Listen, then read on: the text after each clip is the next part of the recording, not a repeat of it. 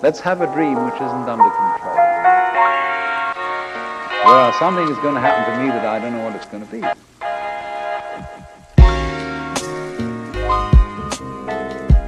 Buongiorno a tutti e bentornati per il sedicesimo episodio del The Music Lovecast con Lord. Io naturalmente sono Lord e quest'oggi parleremo di rap, finalmente, del mio genere preferito, quello che io porto avanti ormai da anni.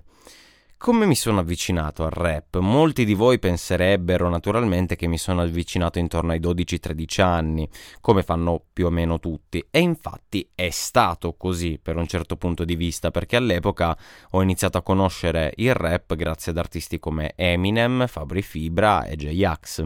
Tuttavia ho poi abbandonato il rap per concentrarmi di più sul metal, come vi dicevo nello scorso episodio. Allora quando ho ripreso il genere. L'ho ripreso intorno ai 18 anni durante una vacanza estiva con degli amici. Loro volevano ascoltare rap perché a tutti loro piaceva solo quel genere e io restavo un po' escluso perché amando il metal era difficile trovare qualcuno che mi stesse dietro a riguardo. Ho iniziato a notare, con il passare dei giorni, che quel genere musicale mi piaceva sempre di più, mi prendeva sempre di più. Mi sono avvicinato alla fine grazie ad artisti come Gue, Gem, Madman, Briga, Mr. Rain. Insomma, i tuoi primi amori, le prime scoperte.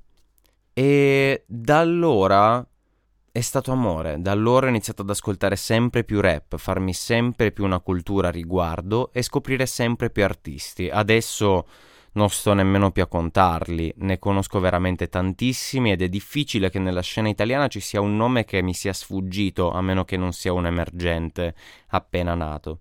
Pensate che ho iniziato a scrivere canzoni rap praticamente appena ho iniziato ad ascoltare il genere e infatti i primi tentativi erano orribili. Tuttavia, in realtà ho iniziato a scrivere già prima. Da piccolo scrivevo libri, racconti e crescendo, per l'appunto, intorno ai 17-18 anni, avevo iniziato a scrivere poesie e canzoni. E il rap era perfetto, perché era breve ed era una grandissima forma di sfogo, molto varia, e potevo parlare di insicurezze, di amori, di paure. E per me è stato veramente un compagno di vita negli ultimi anni.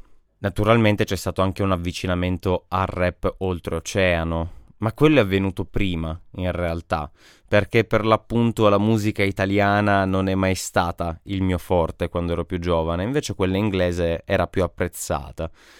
Ho iniziato ad avvicinarmi al rap oltreoceano grazie a NF. L'ho ascoltato fin dagli inizi, fin dall'album Mansion, e da allora sono sempre stato innamorato di questo artista.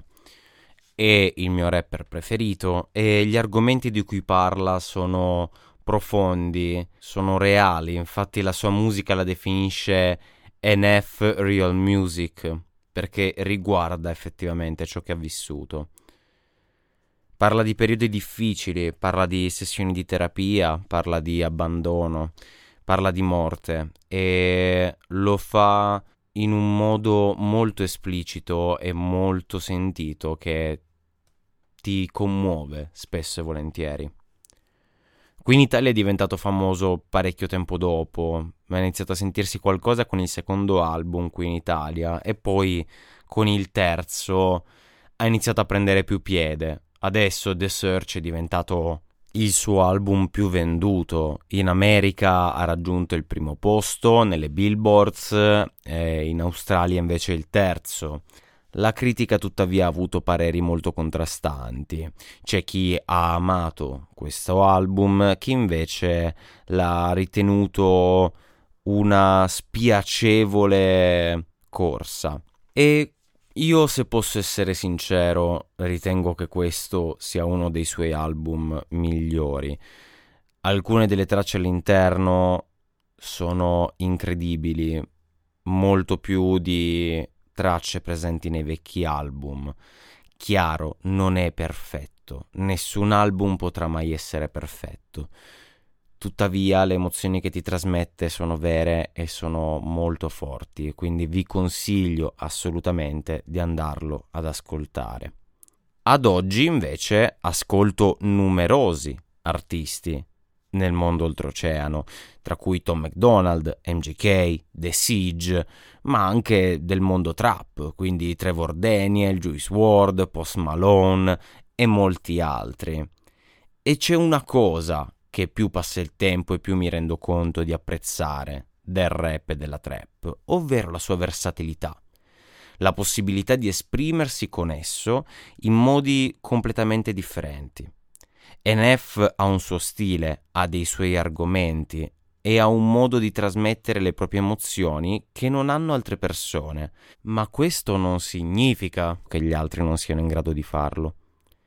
Ognuno mette il proprio in questo genere musicale ed è bellissimo vedere quante differenze possano esserci in una cosa semplice come la scrittura e la musica.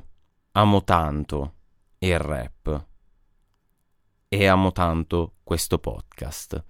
Tuttavia, nonostante io ami il podcast per gli stessi motivi per cui amo il rap, siamo arrivati alla sua fine, forse per sempre.